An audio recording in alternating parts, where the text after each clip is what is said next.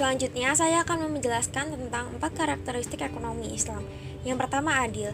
Adil dimaknai sebagai suatu keadaan bahwa terdapat keseimbangan di antara semua penyusunan sistem perekonomian, perlakuan terhadap individu secara setara, baik dalam kompensasi, hak hidup layak, dan hak menikmati pembangunan, serta pengalokasian hak, penghargaan, dan keringanan berdasarkan kontribusi yang diberikan. Yang kedua, tumbuh sepadan. Ekonomi tumbuh sepadan mencerminkan pertumbuhan ekonomi yang setara dengan fundamental ekonomi negara, yaitu pertumbuhan yang seimbang antara sektor keuangan dan sektor real, sesuai dengan kemampuan produksi dan daya beli masyarakat. Yang ketiga itu bermoral.